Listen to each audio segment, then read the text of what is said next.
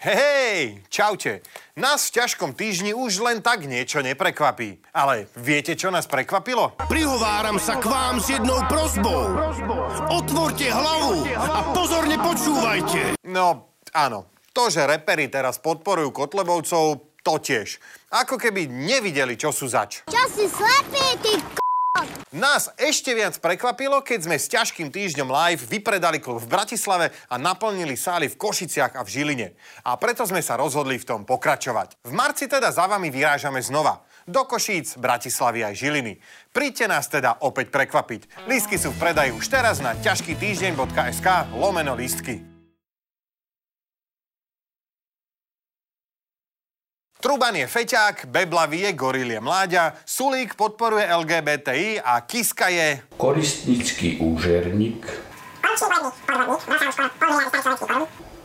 a klamár kolosálnych rozmerov. Milí voliči Mariana Kotlebu, teraz keď už mám vašu pozornosť, zdravím vás. Pozrite si prosím túto epizódu. Chcem vám v nej ukázať, že Kotlebovci nevyriešia vaše problémy. A sľubujem, že v nej ani raz nepoužijem slovo fašista. Tak poďme na to.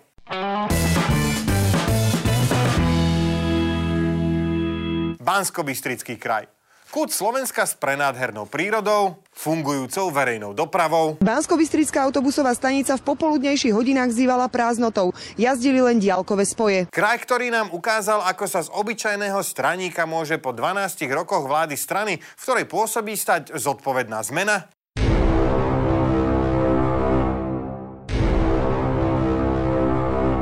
ale najmä kraj, ktorý nám ukázal, ako sa nemá riadiť župa. Veru nie. Koncom roka 2013 sa do postu župana v bansko kraji dostal nečakane Marian Kotleba. Síce tesne, ale dostal. Že sa nehambia. Úlohou samozprávneho kraja je spravovať stredné školy či zdravotné strediská.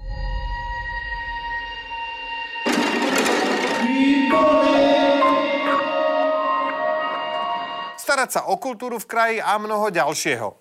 Majko sľuboval, že sa o toto všetko postará. Môjim problémom je, ako pomôcť bansko kraju a jeho obyvateľom, aby sa mali lepšie, ako sa majú dnes.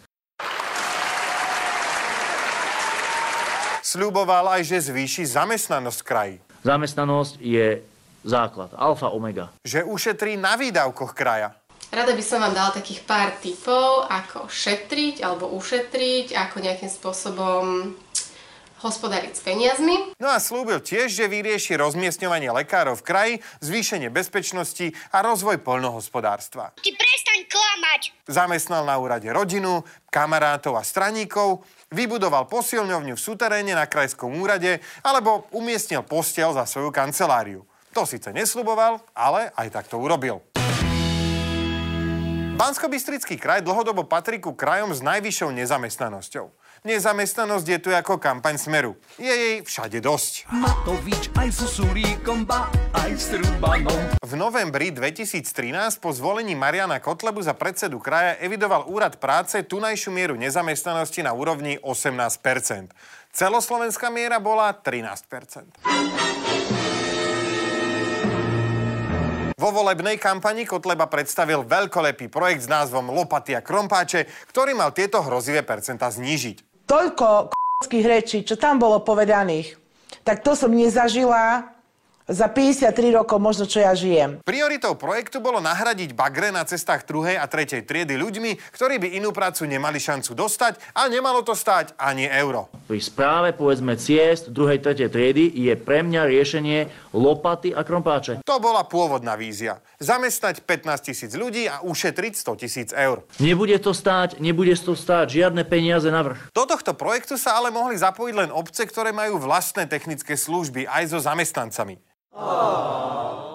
A tie obce, ktoré ich nemali, si museli vytvoriť nové technické služby, čo aj priemerný volič SNS musí považovať za nevýhodné. Ani nie. Zaujímavé je aj to, že tento projekt by mal opačný účinok na regionálnu správu ciest, ktoré by sa znížil objem peňazí a musela by prepustiť svojich zamestnancov. Na pripravenie toho pressing, tej pressingovej situácie potrebujete skrátiť, zúžiť priestor, prečistiť a tak ďalej. To je také zložitejšie. Aká bola realita? Uh, koľko ľudí teda ste zamestnali za tie no. 4 roky? Jednoduchá odpoveď. Bez toho, aby sme čo len euro zo štátu zobrali, sme zamestnali 90 ľudí. To je o 0,6% pôvodného plánu. To je ako keby ste sľubovali, že napečiete koláč, ale len by ste zapli rúru. To mi nevychádza. S problémom nezamestnanosti chcel náčelník populistov bojovať aj ďalším spôsobom. Jeho riešenie bolo využívať dlhodobo nezamestnaných vo verejnoprospešných prácach, napríklad v údržbe škôl, budovaní infraštruktúry či práci v poľnohospodárskych podnikoch. Majte prosím aspoň trošku úcty týmto ľuďom, ktorí sa na rozdiel od vás narobia ako hoveda. Aby to bolo dlhodobo funkčné, chcel zakladať neziskové organizácie a sociálne podniky, ktoré by túto agendu riadili. Bože, tak mladé a už tak odvážne. A realita? V rokoch 2013 až 2017 nezamestnanosť naozaj klesala. V júni 2017 síce dosiahla miera nezamestnanosti v bansko kraji historické minimum 6,7%, avšak nie zásluhou župana. Jsem ti chtěl tu nástenku svěřit ale zásluhou štátu. Čože? Čože? V roku 2015 bol prijatý zákon na podporu najmenej rozvinutých okresov pomocou špeciálnych dotácií a akčných plánov. Ďalším Kotlebovým veľkolepým plánom bolo ušetriť na výdavkoch na chod kraja 15 miliónov eur. Ušetríme 15 miliónov eur ročne. Čo myslíte? Ušetrilo sa? Viete čo? Ha, ha, ha, tá nie. Presne tak. A to není všebobe. Výdavky na chod kraja navýšil o takmer 4 milióny, hoci počet zamestnancov kraja sa znížil o 50. A to sa vyplatí. Zdravotníctvo v bansko kraji je na tom asi tak zle ako preferencie SNS. S oboma to ide dolu vodou. Kotleba to chcel vyriešiť strategickým rozmiestňovaním lekárov v regióne. Kraj môže zo svojej kompetencie spraviť zásadnú vec a síce pri spoluurčovaní e, minimálnej verejnej siete zdravotníckých zariadení e, určiť nielen počet lekárov v jednotlivých povedzme, oblastiach, ale zároveň aj ich regionálne rozmiestnenie. V skutočnosti sa však ale nič veľkolepé neudialo. Bansko-Bystrický kraj vraj nie je oprávnený zasahovať do rozmiestňovania lekárov v rámci samozprávy.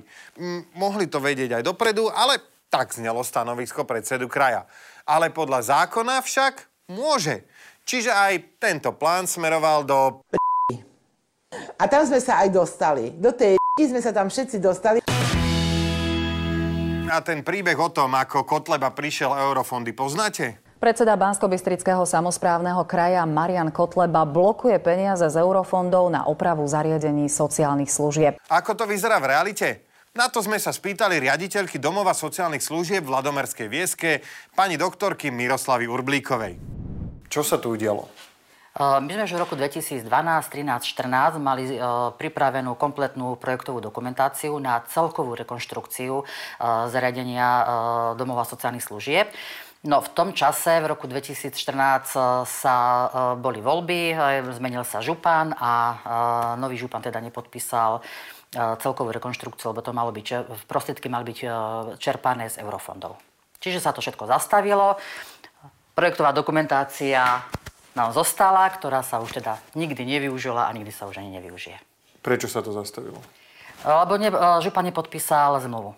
Prečo nepodpísal zmluvu, keď to bolo všetko nachystané?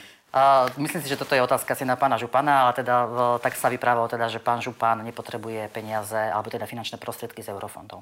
Na čo ste chceli tie peniaze použiť? Mm, celé zariadenie uh, Ladomerská miestka bola zapojená do procesu deinstitucionalizácie, čo znamená integrácia, inklúzia uh, zdravotne znevýhodnených do komunity. A uh, tieto finančné prostriedky mali byť použité na zakúpenie domov, zakúpenie pozemkov, na rekonštrukciu týchto domov a mala sa stávať novostavba.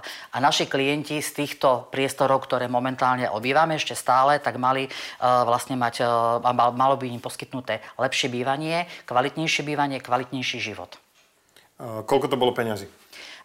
Ak si dobre spomínam, tak sa jednalo o celkovú sumu 2 milióny 300 tisíc a ešte asi nejaké drobné, ale cca tam bolo tých 2 milióny 300 tisíc, ktoré boli v tom, tom období vyalokované vlastne na tento celý projekt. Je 8 rokov od začiatku, čo ste začali tento projekt riešiť, je rok 2020, v akom ste teraz štádiu? No teraz sme zase, prežívame deja vu, ako sa povie. V roku 2018 sa zakúpila uh, budova uh, jedna, zakúpil sa pozemok bolo verejné obstarávanie na e, projektovú dokumentáciu, na projektanta. V súčasnej dobe teda máme druhú projektovú dokumentáciu už spravenú.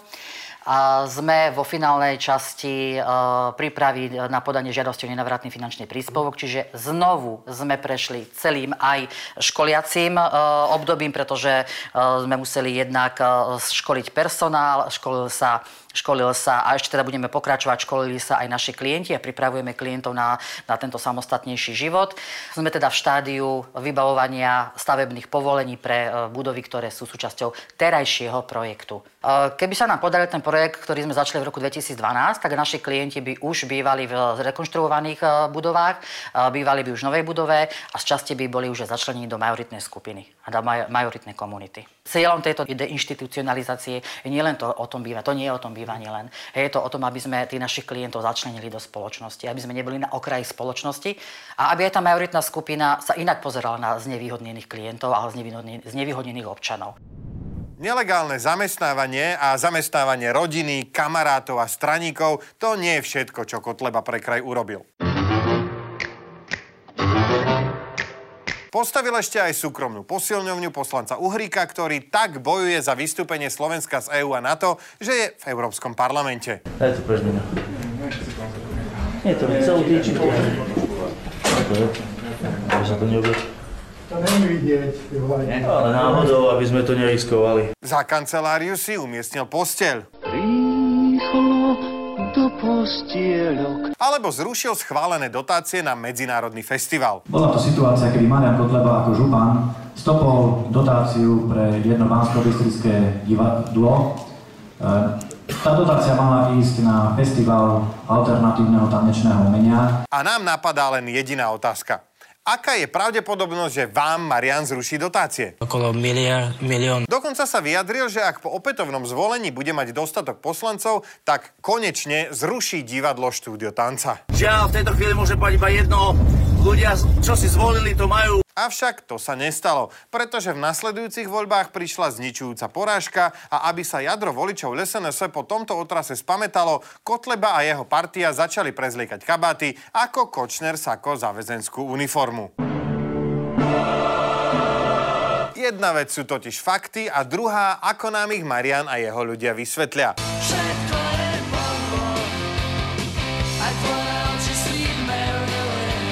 Keď sa nedarí, Treba to vedieť obkecať. Sú súdy na Slovensku férové alebo skorumpované? Ako kedy?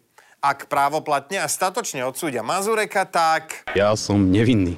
Nič som neurobil, nič som nespáchal a to, že sa celé toto divadlo dnes tu odohráva, to jednoducho vypoveda o tom, ako Slovensko hlboko upadlo, čo sa týka slobody slova. Ale keď súdy rozhodnú o nerozpustení strany LSNS, tak sa za statočnosť ďakuje. Ďalej mi dovolte poďakovať všetkým členom Senátu Najvyššieho súdu za ich osobnú statočnosť. Keď si Kiska zaučtuje kampaň ako firemné náklady, príde sa na to, on to doplatí a využije inštitút účinnej ľútosti, reaguje Kotleba takto. Všetky jeho doterajšie početné zlyhania završil. Daňovými podvodmi počas prezidentskej kampane a nelegálnou žiadosťou o vrátenie nadmerného odpočtu DPH. Keď však člena jeho strany odsúdia za to, že so svojím bratom dobijú občana Dominikánskej republiky Lenyho Kruza, za čo boli na 20 mesiacov podmienečne odsúdení, tak... Čo ti jebe, čo ti jebe, na to jebe. Ľudia z bansko kraja si za 4 roky vlády kráľa populizmu Kotlebu uvedomili, že on nemá riešenia, ani ľudí, ktorí by ich priniesli aby zakryl zlyhania svojej strany, bude prekrúcať fakty a vysvetľovať si udalosti po svojom. A ak sa aj dostane do slovenského parlamentu, dopadne tam tak, ako v tom európskom. Lebo oni tým, že sú nezaradení, že sú tak nezaradení, že ich vlastne nikto nechce, žiadna frakcia. A zatiaľ to vyzerá tak, že ani u nás ich nikto nechce. Od povolebnej spolupráce s Kotlebom dávajú ruky preč SNS, SAS, Smer, Kiska, Kolár a samozrejme PS spolu.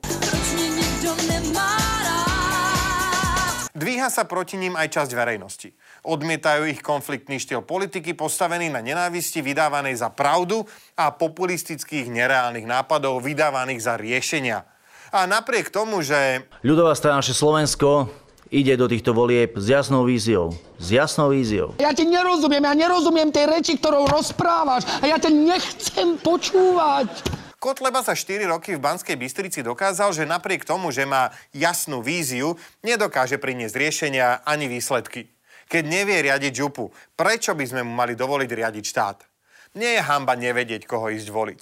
Hamba je ísť voliť z naschválu, hnevu a frustrácie, pretože si tak vyberiete zle, Postavte sa, keď hovoríte so sudcom Najvyššieho súdu, to je neúcta. alebo ešte horšie. To vlastne tie dni oči Európy záchodnej, ktorá umiera pod náplivem imigrantov pozaeurópejských. Preto 29. februára... Voľte zodpovedne. Nie, voľte naozaj zodpovedne.